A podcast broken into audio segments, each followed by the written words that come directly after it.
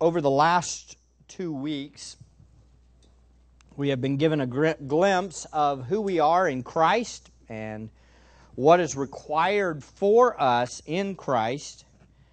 Peter explained that the believers have everything they need for life and godliness through a true knowledge of Christ. And our saving understanding of the gospel guarantees that we can live for God and honor Him with our behavior. Peter encouraged us also that we have been granted many precious and magnificent promises in Christ. These promises make it possible for us to participate in the communicable attributes of God. So, what are the communicable attributes of God? They are the attributes or traits of God that are able to be displayed in humans, the ones that we were made in the image of God, and we now can in Christ, and because of regeneration, display these communicable attributes by the power of the Spirit that is now working in us who believe in Christ.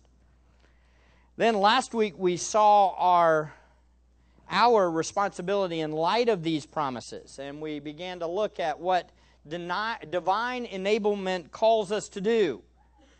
We saw in the passage that Shane read in verses 5 and 6 and 7 there that believers must apply all diligence to supply moral excellence, knowledge, self control, perseverance, godliness, brotherly kindness, and love.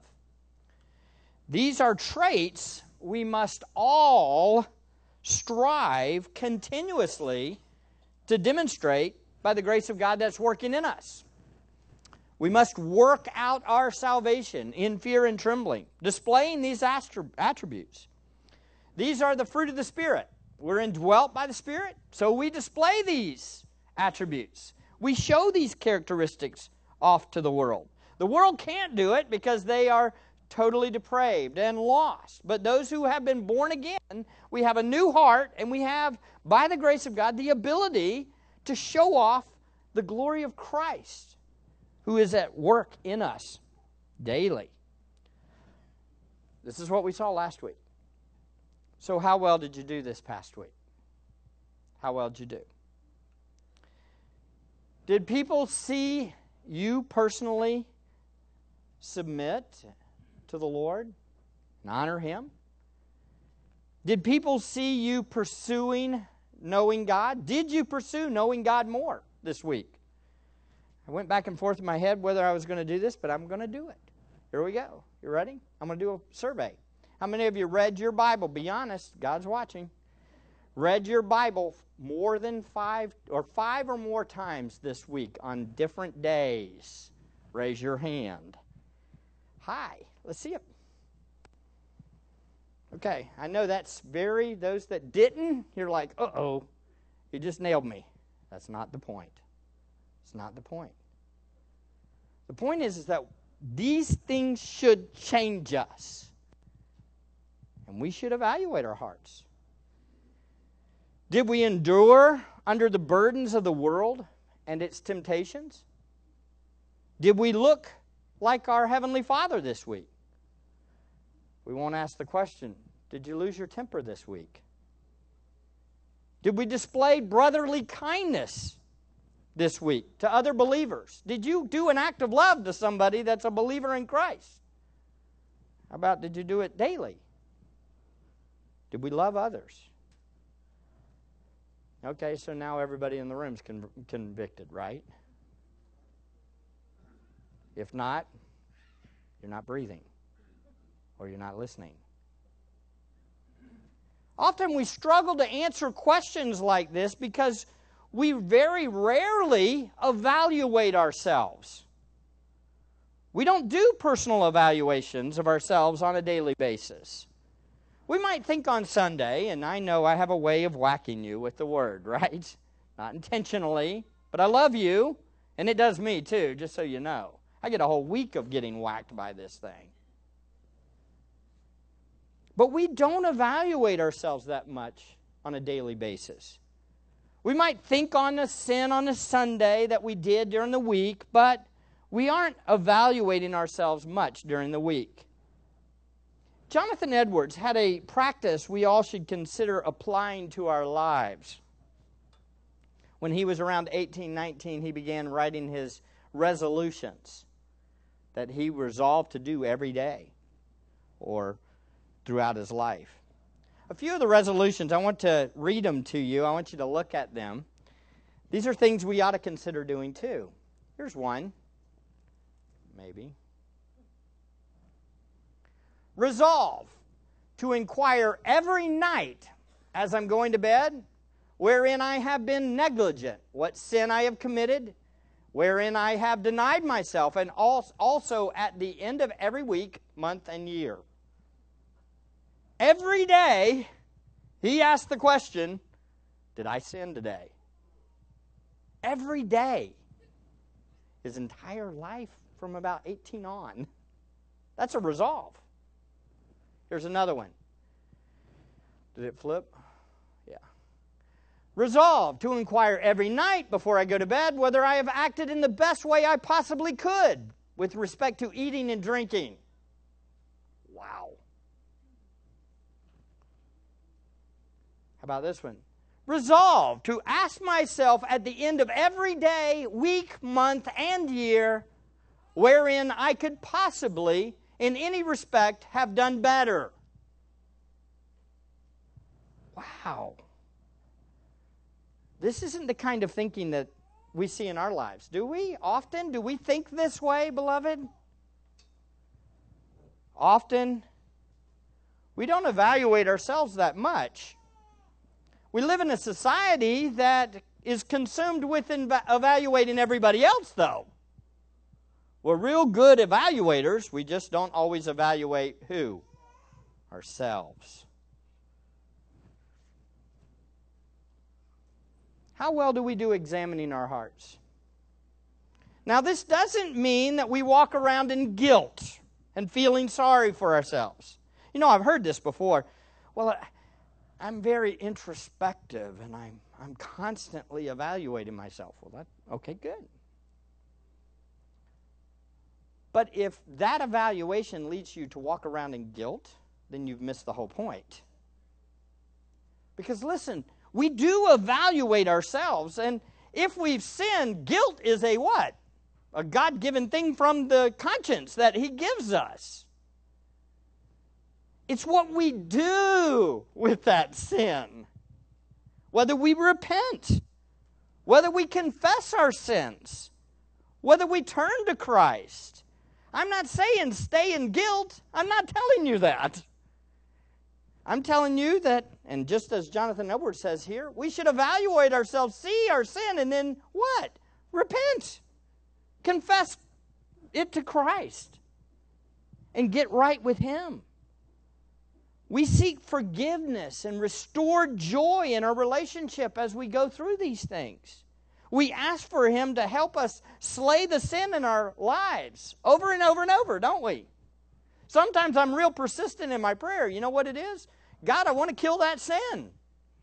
Lord, please help me kill that sin. We need to be persistent. We then resolve by the grace of God to put our moral excellence or put on moral excellence, self control, brotherly kindness, and love. So you finish the day and you say, Well, I didn't love anybody this week but, or this day but myself. What should it do to you? It should convict you. and then you should do what? Confess that as sin. I was pretty selfish today, Lord. Please, Father, change my heart. Help me to think of somebody else. Help me to love somebody else tomorrow. Change me, God. I want to be different. Because you've granted to us everything for life and godliness through a true knowledge of Him. We have it, so help me do it. I believe you, Lord. We focus our attention on the Savior, and we realize that He died for us, and we renew our commitment to Him all the time, don't we? Isn't that us believers? We're constantly going back to Him, aren't we? All the time. You know, this is the life of the believer, isn't it? This is the life of the believer. We're justified, declared right, and then it is a rocky road, isn't it? You can see there's somewhat of a projection. It is going up to a degree. The direction is what? Upwards, right? But our life is rocky. And it's a constant seeking Him and falling down and evaluating our hearts and recognizing we need Him in this area too. And then we get to the end of our life and we think, well, by that time we should be way up there. No, there's still a long gap for us to go before we get to glory and we look like Christ. We're declared right with Christ. Yes, at justification. But sanctification is progressive, and it is long, hard, painful work. It is. It's all the time. But it, it involves evaluating our hearts, it involves checking ourselves.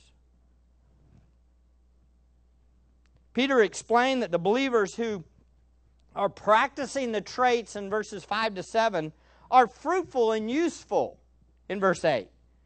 These traits are the direction of our life. And this doesn't mean that we're perfect. However, it is inevitable that these attributes will be displayed in a genuine believer's life. We will display moral excellence, self control, godliness, brotherly kindness, and love we will say no to the flesh. We will seek to know God more on a regular basis. We will pray and commune with God on an ongoing basis. We will seek to serve brothers and sisters daily, thinking of ways we can either pray for them, or we're going to see them, or we're helping them in any way we can. We're looking for opportunities to serve one another. Why? Because the Spirit's alive and working in us. You know, y'all have heard the 80 20 rule, right? 80% of the work is done by 20% of the people in the church. What's that? What's that? That is counter scriptural. Goes against the Bible. It doesn't work that way. Not in reality. Why? Because the Bible says that everybody produ- does this. Everybody. We encourage, we sacrifice for, and we serve others because we know God loves us, because He gave His Son to die for us. And so we want to serve, we want to love, we want to care for others. The professing believers who don't love or display self control or perseverance or exhibit moral excellence are spiritually blind, is what Peter says in verse 9. They're spiritually blind. As we'll see eventually in 2 Peter 2, that's the false teachers. The forgiveness that professing believers claim to have in Christ is not real for them if they aren't displaying these characteristics. Do you understand, folks? If we have been forgiven, then we will act like forgiven people. That makes sense, doesn't it? There's no more burden on our back. And so we now want to what? Serve the king. Because we've been forgiven.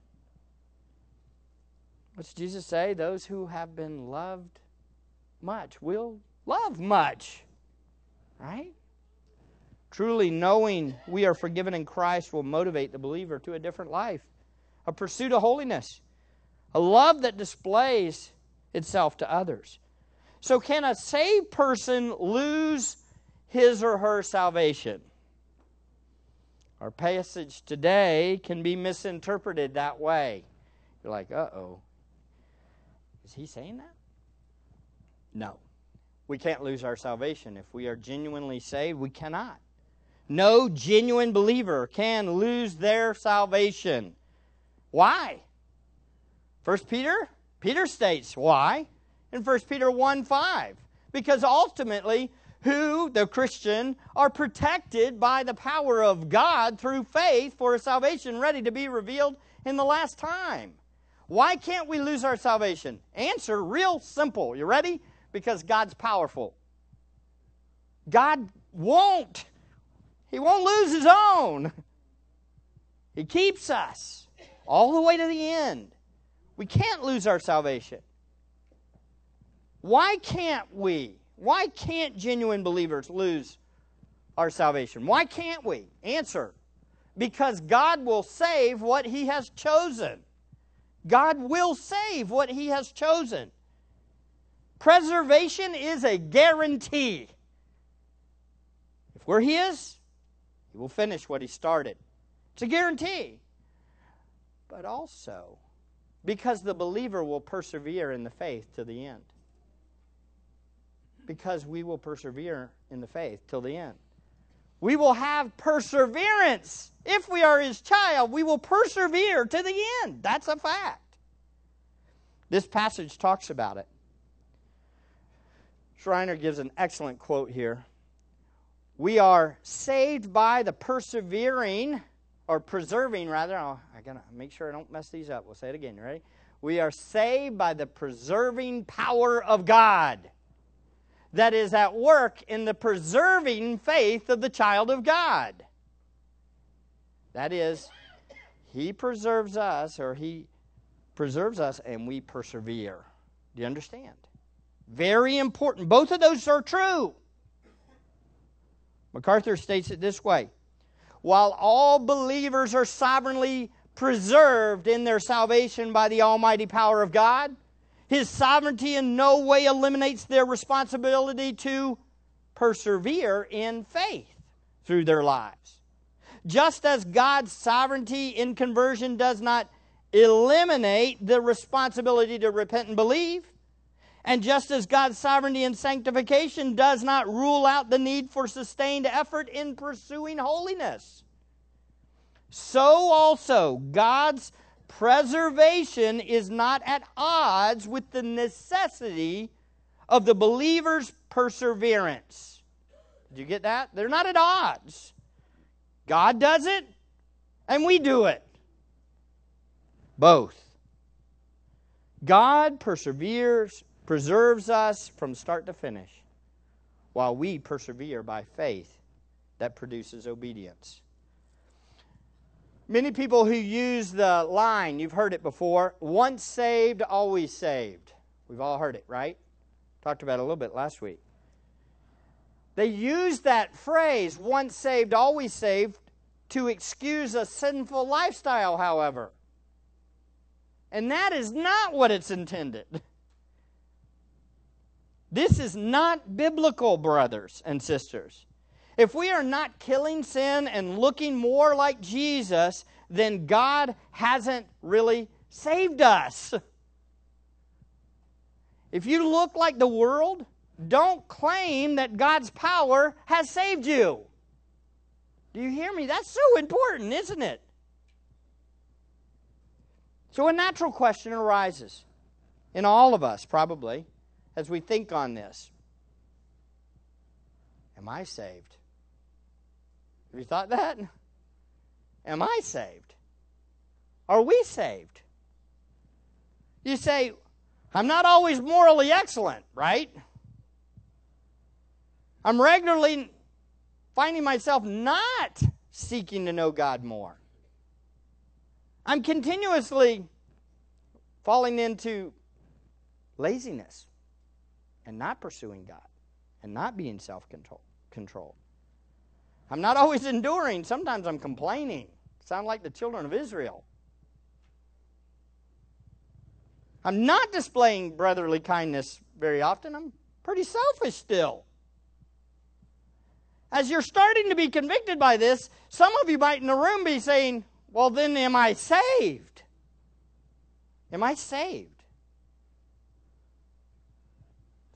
Well, I've heard some people say, Well, don't ever ask that question. Don't ever ask that question. I've heard it from pulpits where a pastor would say, if you ask that question, you're sinning. Beloved, that's not what the Bible says. A matter of fact, Peter tells them to do it. He exhorts them to do it in our passage today, in verses 10 and 11. He tells them to evaluate. He beats us to the punch and says, Ask yourself, am I really God's chosen one? Am I really elect? Have I really been called? He exhorted the believers in 10 and 11 to evaluate their hearts. Are you God's elect? Has God's irresistible grace worked in you? Has God's effectual call called you to repentance and faith in Christ? Are you right with God through faith in Jesus? I know, I know. You're at this point thinking, okay, give me a break. I need a break. Are you going to talk about this the whole sermon?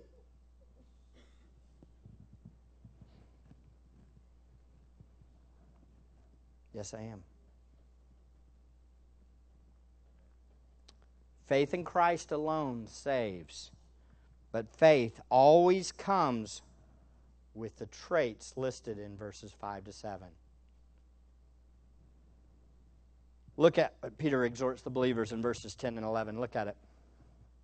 Therefore, brethren, be all the more diligent to make certain about his calling and choosing you.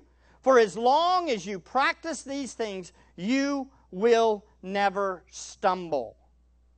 For in this way, the entrance into the eternal kingdom of our Lord and Savior Jesus Christ will be abundantly supplied to you. This little passage breaks down into three key mandates concerning our salvation in Christ. I want you to get them. Here they are. You ready? One, we must be diligent to confirm, confirm our salvation. We must be diligent to confirm our salvation. Second, we must pursue these traits to avoid apostasy. We must be diligent to pursue these traits to avoid apostasy. And third, we must participate in grace to enter into the eternal glory of Jesus. We must participate in grace. Let's look at these and walk down through it. First, we must be diligent to confirm our salvation. We must be diligent to confirm our salvation. He says, therefore, brethren, be all the more diligent to make certain about his calling and choosing you. Now, at this point, you might think, oh, oh, this is going to be a hard one. Yes, it will, but it will be good. I promise. There's fruit in this. Everybody should walk out of this room saying, Jesus is my hope. Notice that Peter starts with, therefore, in light of what he's talked about previously about those virtues and how they should be displayed, therefore, brethren, oh, what's that? He implies what? They're believers. Implies they're believers. He's talking to the brethren. Now, if he's only talking to the false teachers, he would have said, therefore, false teachers, you better check your hearts.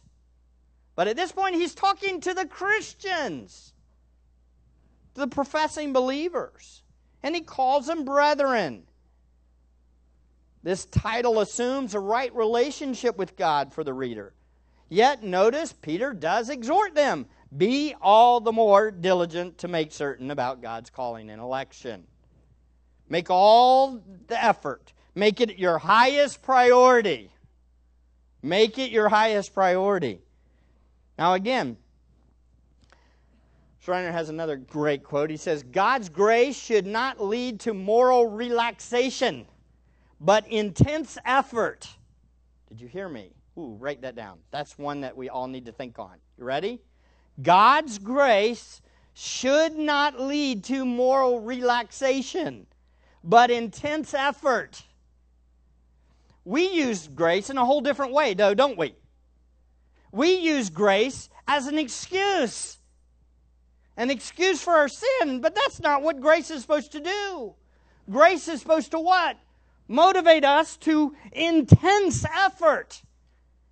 It should make us strive all the more for holiness, to honor God.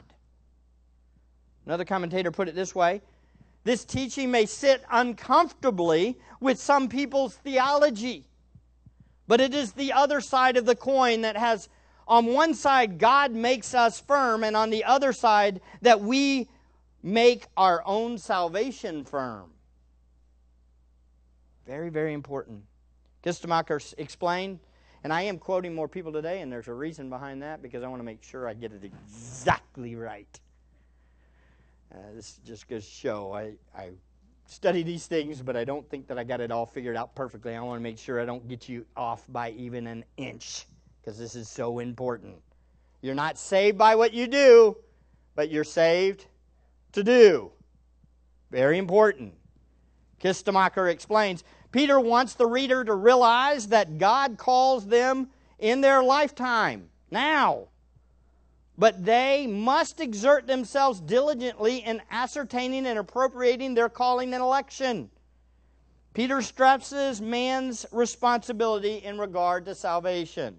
That's what he's stressing, just like James does, right? Now, I want you to listen closely. Peter's already talked about this diligence thing, hasn't he? Where did he talk about it? Look back at 3 again. Seeing that his divine uh, power has granted us everything to pertaining to life and godliness. And now, look at verse 5. Now, for this very reason also, applying all what?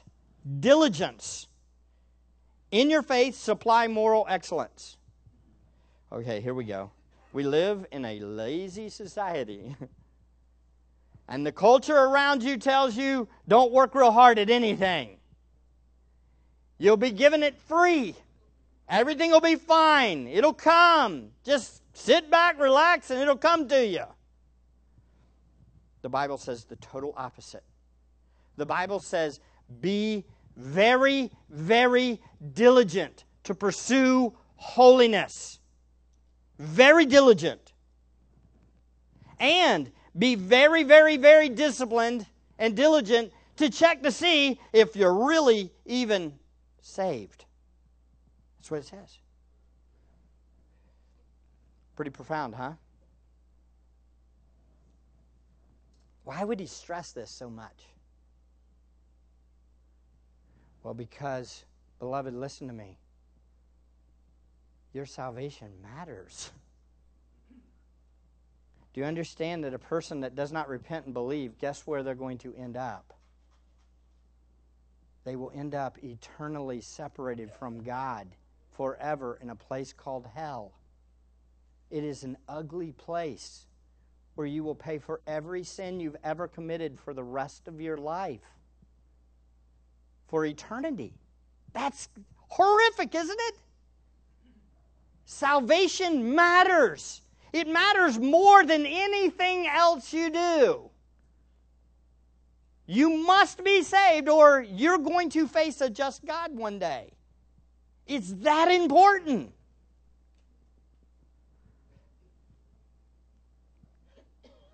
Am I trying to scare you? No. I love you. It's just like those fires in California. If you know somebody's going to Man, did y'all see the story of the lady and man that got in the pool and avoid the fire? Oh my. Unbelievable. Uh, their whole neighborhood burnt down. They got out late and they couldn't get out. And they got in the car and it was so bad that they ran to their neighbor's pool, jumped in the pool, and stayed there for something like 10 hours as it burnt around them. And they survived. I don't know about you. Hey, there's a bigger fire coming. There's a much bigger thing coming. And I am concerned for all of you and my own soul. I think we need to take this serious. What do you think? And all those people we pass in the road, and our neighbors, that are dying and going to hell. This is important.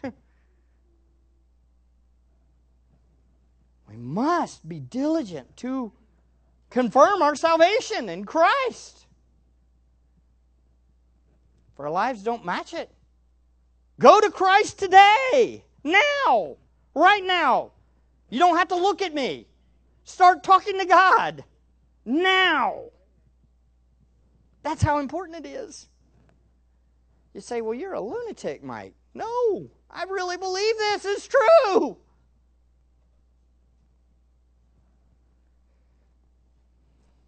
So, first, we must be diligent to confirm our salvation, just like we must be diligent to supply the character traits mentioned in 5 to 7.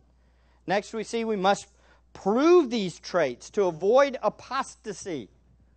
We must pursue, rather, these traits to avoid apostasy. For as long as you practice these things, you will never stumble. We believers must take possession of our election by exercising our faith with these virtues.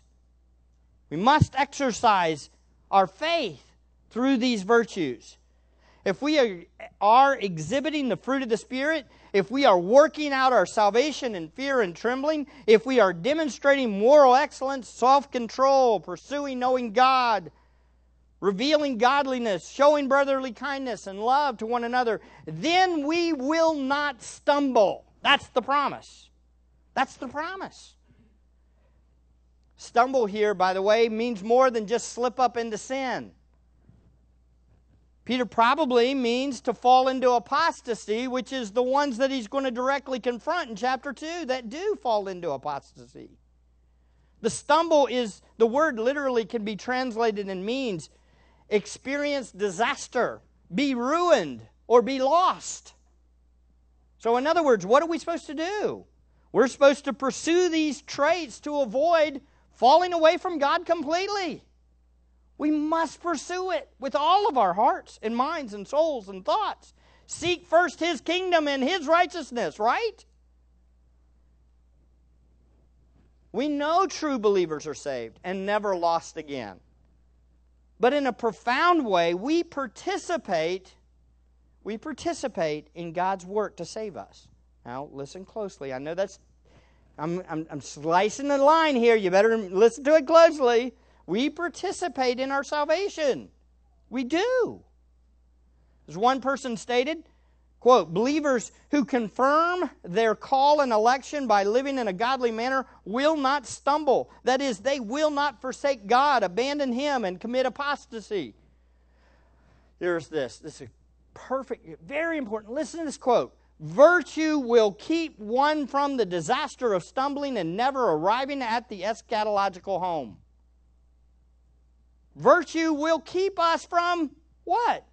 Virtue will keep us from the disaster of falling away from God as we pursue holiness. Okay, listen closely so you don't misunderstand. We participate in avoiding falling away.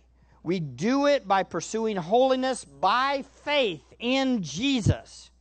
Our problem is we are afraid to say we do anything because somehow we think we're taking credit away from God.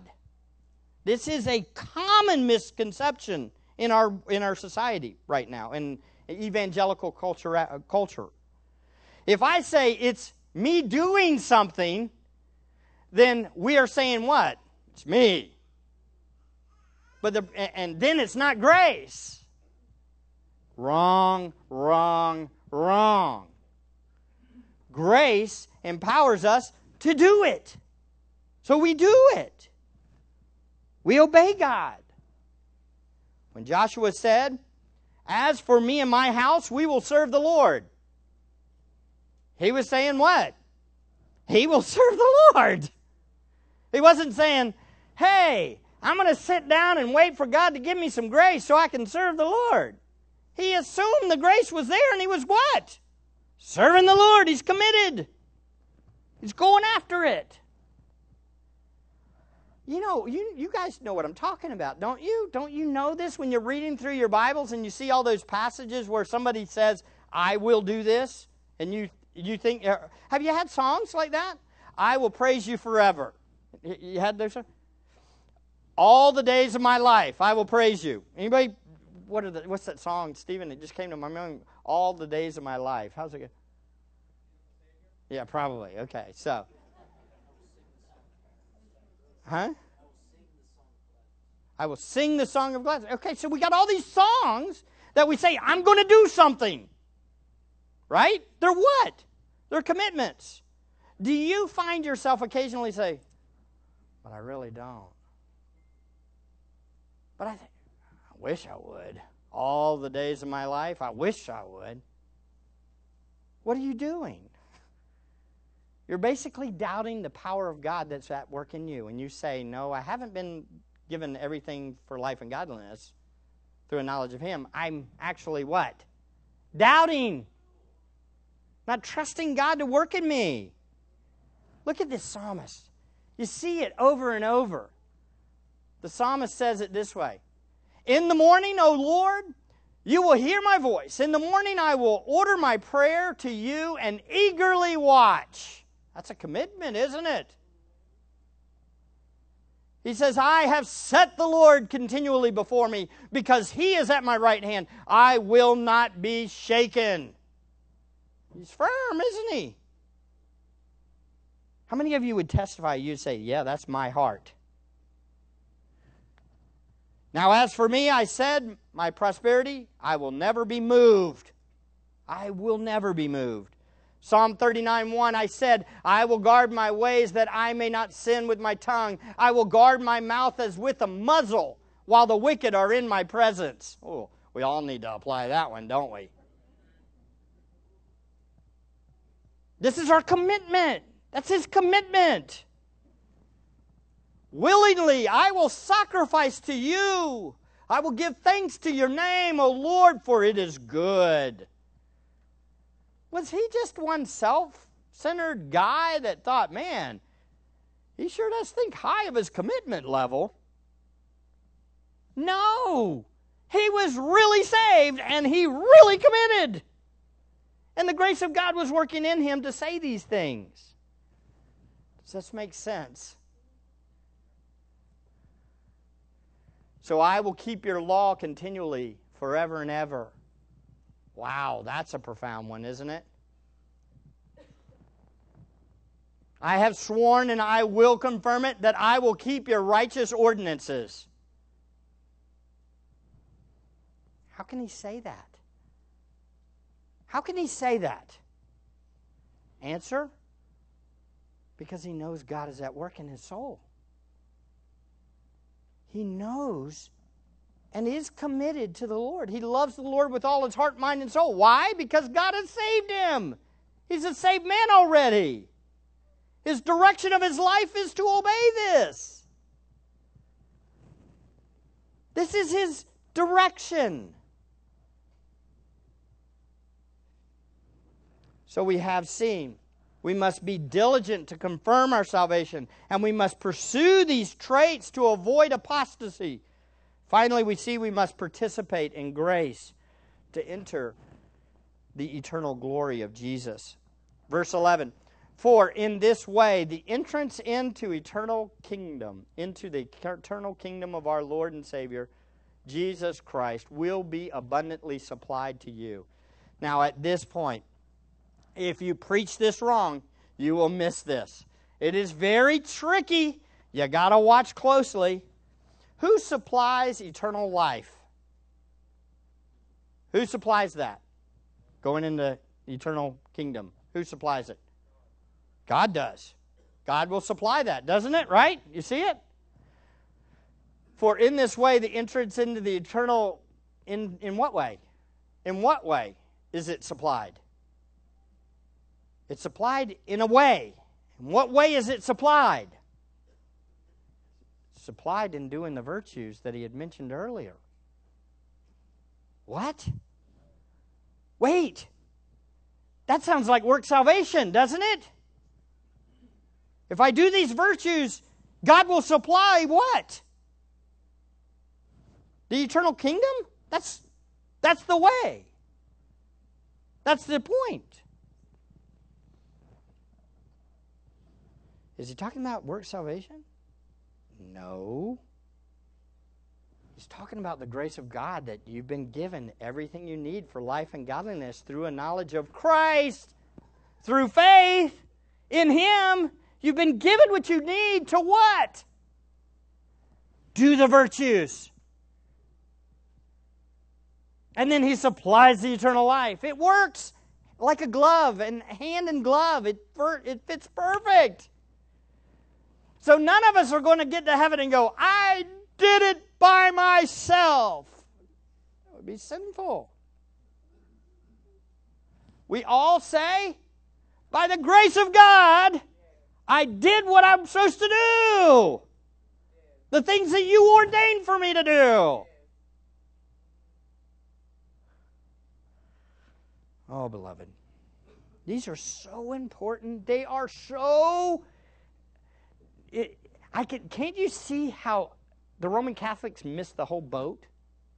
They get right up to the edge. They can see it. It's right there.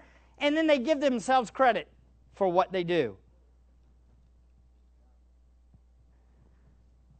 Instead of saying, It's been granted me everything I need for life and godliness, it is, I earned life and godliness by being a good person. Look at me, I'm walking in the grace that God now gives me because I earned it, which is backwards, the opposite.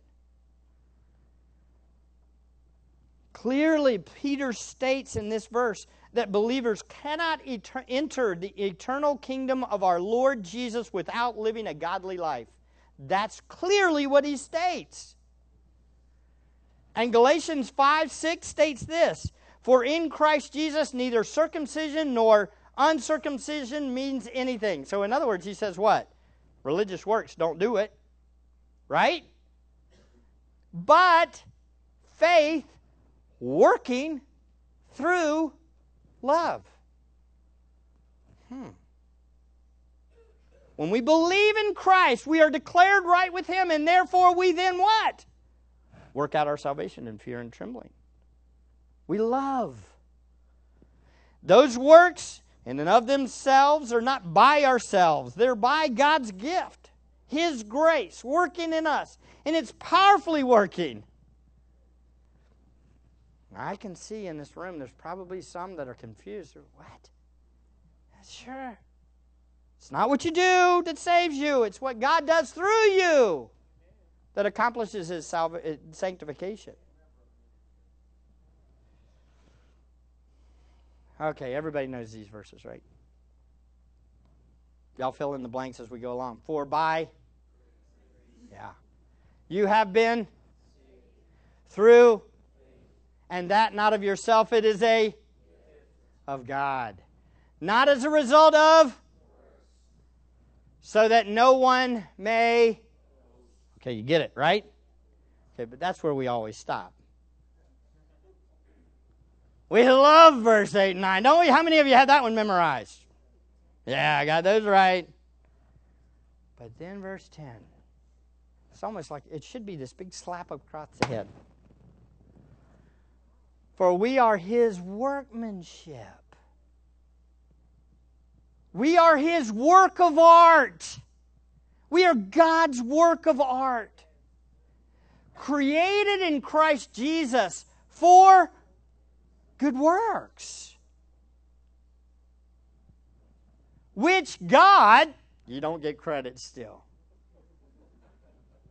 prepared beforehand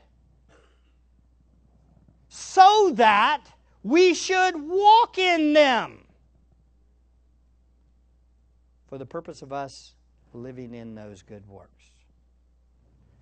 Moral excellence, godliness, self control, brotherly kindness, love. Those are the things that God's prepared for us.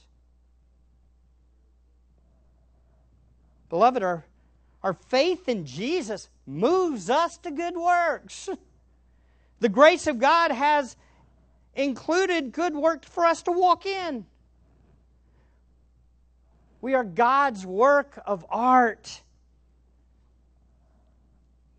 But I think often we think of it more like we're just like a, a, a dot to dot.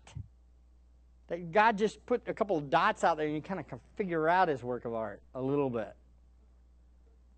No. He's filling in all the details in you. He's working through you to make you a masterpiece. He's making you look more and more and more like Jesus. We're not a forgery. That's the false teachers. They're a forgery. They do it by their own self and for their own self exaltation. But we're not like that. So, our final application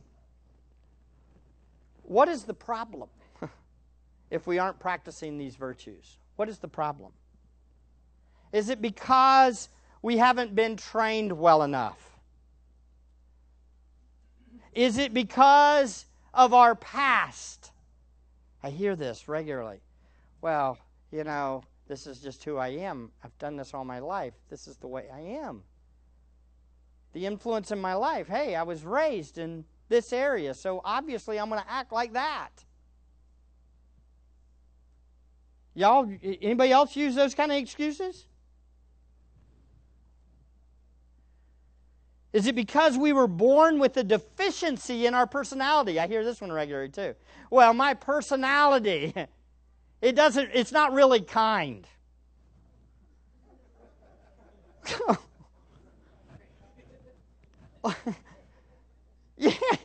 You know, I'm one of those guys that don't like to talk to people. So I'm way back here. You know, I just don't have that personality. So brotherly kindness doesn't fit? for you? Well, I'm just this outgoing type A, quote unquote, personality. So sometimes I say things that are offensive. Are we not saying those things? You know what that is? An excuse for sin. Do you understand? That's what we're doing.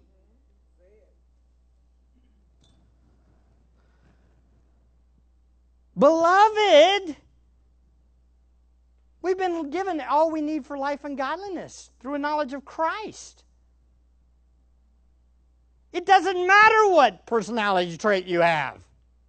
Walk in Christ. Don't listen to the hogwash of the world that's giving you an excuse for your sin.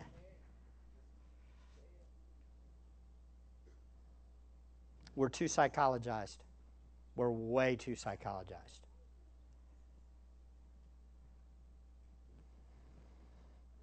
Now, nobody's going to ever use the personality traits with me again. And that will be a good thing. What's the problem? Is it because your past? Is it because your parents? Is it because your culture? Is it because Someone in the world made you this way? What's the excuse? Answer. You ready? There's no faith. There's no faith.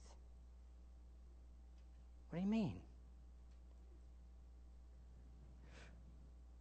Go back to verse 5.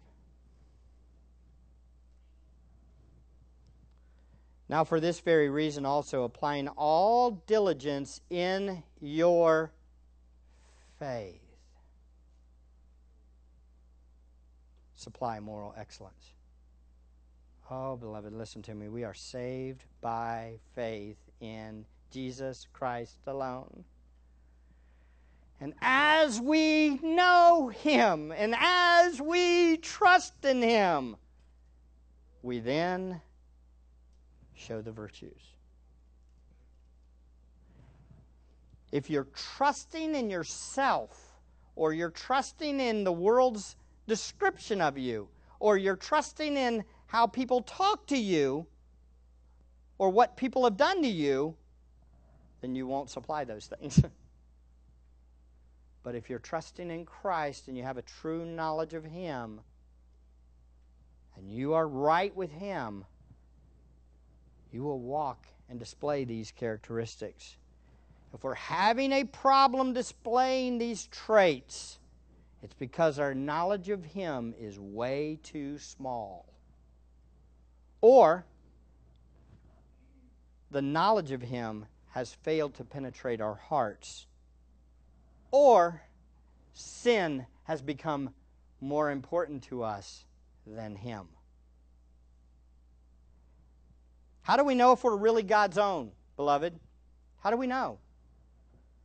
One, we listen to Him. That's not some mystical thing. That's we read the Bible and He speaks to us through the Word. we listen to Him. Second, we look like Him. That's how we know. When we look like Jesus, we know what? Where He is. Third, we lean upon Him because we blow it a lot still, don't we? But we go to Him. And we lean on Him to help us to accomplish what we're supposed to do for His glory. And finally, we long for Him. We long to see Him. We long for the day of glory. We long for the day when He will supply His eternal kingdom and we will enjoy Him forever and ever. Don't we? That's us, right?